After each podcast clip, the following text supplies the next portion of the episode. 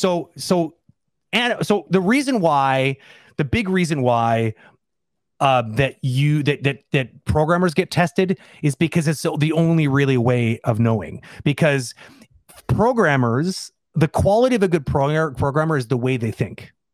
It's the way that they structure their their approach to solving the problem in an elegant way that will give stable reliable results. And the only way to do that is to be like it's it's just is to ask them like what would you do if you needed to do this? How would you build that class? Oh okay well first of all it's like it's a way of getting directed directly to the heart of like how does this person think? It's not as easy. They don't have a demo reel right? Like programmers because here's the thing, you know, programmers could be like, hey, look at all these programs that I made, and then you use them. You don't know if they're like, like maybe the it's spaghetti code and it's held together with duct tape and toothpicks, and you wouldn't know because somehow they managed to squeak it out.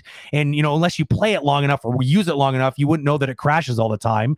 So the best way is to look at someone's actual code, which is the same thing as like if I were to ask an animator to like, okay, cool, that's a great looking demo reel. Show me your Maya scene and then a lot of you would be like, oh my God, I'm so nervous. And you'd show it to me. Because here's the thing. Animators like making animation or productions are not a solo sport. It's a it's a team sport. And so animators sometimes have to adopt another person's work. Sometimes doesn't happen all the time, and it's usually terrifying when we do. Trust me, it's like the things that people do inside their Maya scenes are some things should be not be some things I can't unsee. But for programmers, it's way more important because they're always using other people's code because people will be building these base classes and then reusing them and reintegrating them, and it's sort of it ends up like spreading like a like a virus everywhere. And so if that stuff isn't well written and isn't well thought out, it becomes a big problem.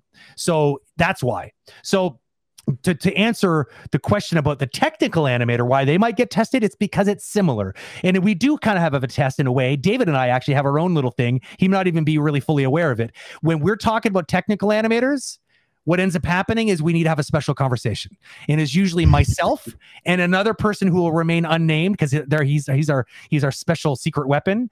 Um, and usually it's I tag team it. It's like myself and this other person. We have a conversation with this person because within five minutes we know we know right away it's the way this person thinks it's the kind of things that they do. Like we could be like so have you ever dabbled with the you know this and that? Oh yeah yeah i did that the other day but i really struggle with it because i find this is a better way of doing that. And it's like okay big check mark. It's like right away we're just we want to get inside your head because some people call themselves a technical animator because they opened up Maya um, unreal once. It's like nope. You need a like there's a certain level of knowledge that's pretty quickly revealed in a semi-technical conversation so if you ever get if you ever get invited to one of those, hey, do you have a do you have a minute? Like you've already had your first interview, but then you get invited to another follow up interview with a technical animator be prepared to answer some technical questions. And if you're not going for a technical animator job, that's fine. They're probably doing that because they're you're probably going to be asked to work all directly alongside someone like this, and they want to know whether you're comfortable at least a little bit, or maybe comfortable at least learning a bit more about the engine because the job might require it, and that's why yeah. the technical animator is going to be on that call.